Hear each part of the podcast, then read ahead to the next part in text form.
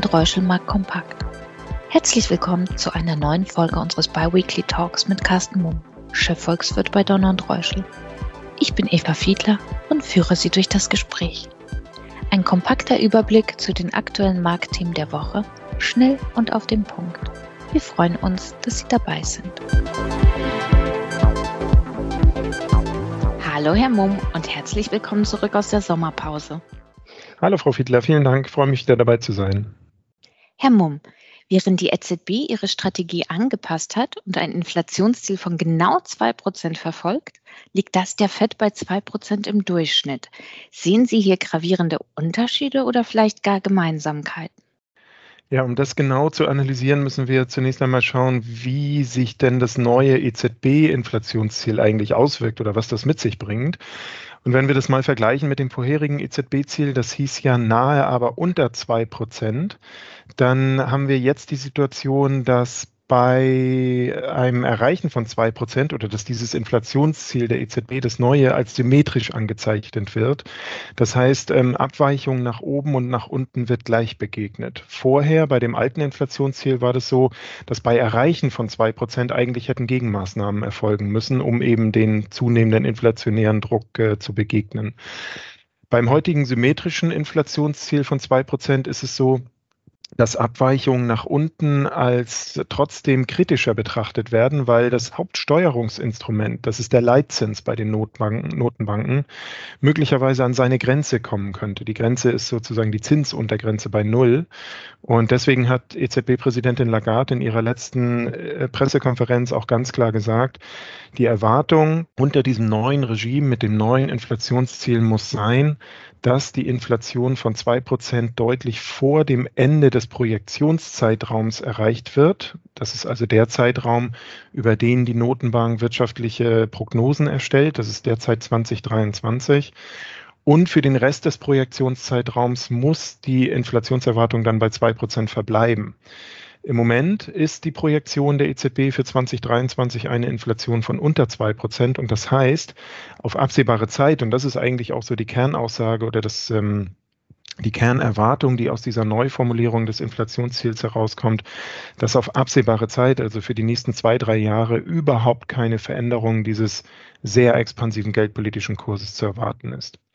Jetzt der Vergleich zu den USA. Da heißt es ja durchschnittlich zwei Prozent und damit ist sozusagen fix implementiert, dass nach Phasen des Unterschreitens, wie wir es in den letzten Jahren gesehen haben, wo wir also längere Zeiten eine Inflation hatten, die unter dem Ziel von zwei Prozent lag, automatisch eben Phasen kommen müssen, wo wir ein Überschreiten dieses Inflationsziels haben, um dann im Durchschnitt eben auf die zwei Prozent zu kommen. Also das ist von der Formulierung her eigentlich ein Unterschied äh, tatsächlich in der Nuance und im Endeffekt laufen beide Formulierungen oder beide Inflationsziele sowohl in der Eurozone als auch in den USA darauf hinaus, dass wir im Vergleich zu den letzten Jahren eher expansive geldpolitische Ausrichtungen sehen.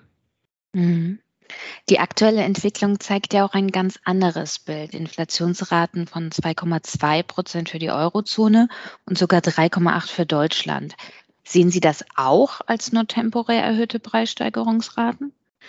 Da muss man differenzieren. Es gibt ganz klar einige Einmaleffekte oder eben besondere Effekte, die aus der Corona-Krise heraus noch resultieren. Zum einen sehen wir den sogenannten Ölpreis-Basiseffekt. Also gerade in den letzten zwölf Monaten oder zwölf bis 18 Monaten mittlerweile schon sind die Ölpreise im jeweiligen Vorjahresvergleich extrem deutlich angestiegen. Eben weil im Frühjahr letzten Jahres wir einen historisch beispiellosen Einbruch hatten bei den Ölpreisen. Und das treibt natürlich aktuell die Inflation. Das ist ein Effekt, der wird sich aber über die nächsten Monate hinausschleichen mit ähm, höher ähm, oder mit sukzessive ansteigenden Ölpreisen. Dann gab es Einmaleffekte in Deutschland, beispielsweise die Einführung der CO2-Abgabe am Jahresanfang, die dazu geführt haben, dass wir ähm, einmalig sozusagen einen ähm, Preissteigerungssprung, insbesondere an den Tankstellen, gesehen haben. Und es gab äh, die Wiedererhöhung der Mehrwertsteuer in Deutschland, die auch per 1.1. umgesetzt wurde, allerdings jetzt erst wirklich maßgeblich in den Inflationsraten zu erkennen ist. Denn vor genau einem Jahr, vor zwölf Monaten im Juli 2020, wurde die Inflationsrate ja zeitweise auf 16 Prozent abgesenkt und jetzt ist sie eben wieder bei 19 Prozent. Und damit ist das die hauptverantwortliche Komponente für diesen deutlichen Inflationssprung, den wir im Juli gesehen haben, um immerhin so ungefähr 1,5 Prozent. Aber es gibt auch ganz eindeutig strukturell wirkende Faktoren, die eben nicht nur temporär sind und die in meinen Augen schon auch anhaltend dafür sorgen werden, dass wir höhere Inflationsraten sehen. Das kann man daran erkennen, dass wir im Moment äh, vor allen Dingen in der Produktion, in der Industrie ja extreme Lieferengpässe haben und das schon seit Monaten. Die sind zum einen diesem aktuellen Aufschwung nach der Corona-Krise geschuldet, aber die hängen auch damit zusammen, dass eben Lieferketten umgebaut werden und das verteuert dann äh, strukturell und anhaltend äh, die ein oder andere Zulieferung. Es gibt Knappheiten bei Rohstoffen, die auch aufschwungsbedingt sind, aber die auch damit zusammenhängen, dass sich ganz, ganz viel auf äh, einige wenige Rohstoffe zurzeit fokussiert, nämlich die, die wir beispielsweise weltweit bei der Energiewende brauchen. Also auch hier strukturell anhaltende Preissteigerungen. Wir haben zurzeit weitere Engpässe bei Transporten. Wir haben in Deutschland aber auch einen Fachkräftemangel, der zunehmend wieder oder von dem die Unternehmen berichten. Auch in den USA gibt es Schwierigkeiten bei der Besetzung offener Stellen. Das heißt, offensichtlich passen im Moment Angebot und Nachfrage am Arbeitsmarkt in den USA nicht zusammen. Das liegt auch an Qualifikationen, die die Arbeitnehmer mit sich bringen, die vielleicht so oder in anderer Form gefragt werden zurzeit. Dann gibt es einen in meinen Augen breiten politischen Konsens, sowohl in den USA als auch in der Eurozone, dass untere und mittlere Einkommenssegmente von diesem Aufschwung mehr profitieren sollen als in den letzten zehn Jahren. Also es gibt einen politischen Willen durchaus auch zu Lohnsteigerungen. Und das Ganze mündet dann, und das ist am Ende der entscheidende Faktor, in den Erwartungen von Wirtschaftsobjekten.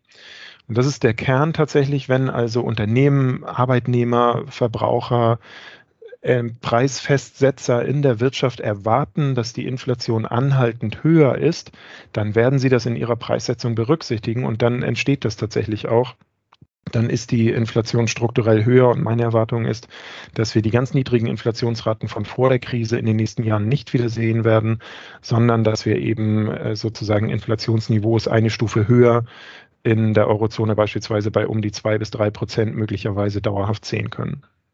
Mhm. Vielleicht noch ein kurzer Ausblick. Worauf sollten sich Anleger in naher Zukunft einstellen?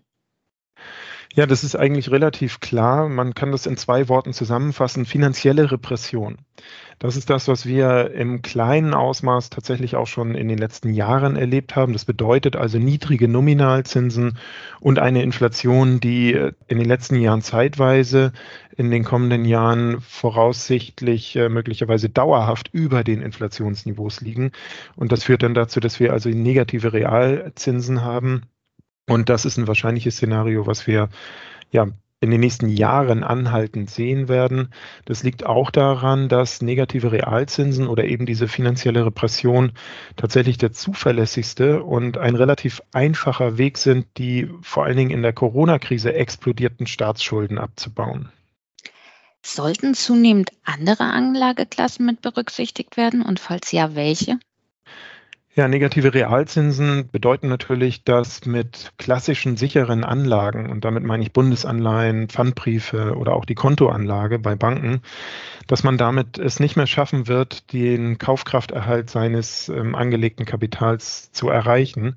Und das wird selbst mit Unternehmensanleihen mit bester Bonität schwierig, weil wir auch hier historisch niedrige Nominalzinsniveaus haben. Und das bedeutet dann tatsächlich eben, dass auch in den kommenden Jahren andere Anlageklassen eine große Rolle spielen werden, vor allen Dingen die sogenannten realen Anlagen. Das sind klassischerweise Aktien, das sind Immobilien, Edelmetalle, auch äh, Bereiche aus den Alternative Investments wie Private Equity beispielsweise, also frühere unternehmerische Beteiligung, bevor ein IPO oder eine Börsennotiz stattgefunden hat. Das sind alles Dinge, die mit Sicherheit eine Rolle spielen und die es eben überhaupt erst ermöglichen, eine Chance zu haben, einen realen Kapitalerhalt zu erzeugen. Und nicht zuletzt muss man auch eine ähm, relativ neue Anlageklasse noch dazu nehmen, das Thema Kryptoassets. Das wird sicherlich auch in diesem Umfeld von explodierenden Staatsschulden, von äh, niedrigsten, teilweise Negativzinsen und von einer allgemeinen Skepsis, ich möchte das mal so ausdrücken, ähm, vielen Fiat-Money-Regimes gegenüber, also bei klassischen Währungen gegenüber klassischen Notenbanken, werden auch Kryptoassets wahrscheinlich ähm, gefragt bleiben. Es bleibt also spannend. Vielen Dank für den gewohnt spannenden Einblick, Herr Mumm, und wir hören uns dann am 18. August wieder. Sehr gern, Frau Fiedler. Ich freue mich auf das nächste Mal. Danke für Ihr Interesse. Seien Sie in zwei Wochen gerne wieder dabei. Ihr und Reuschel, Markt Kompakt.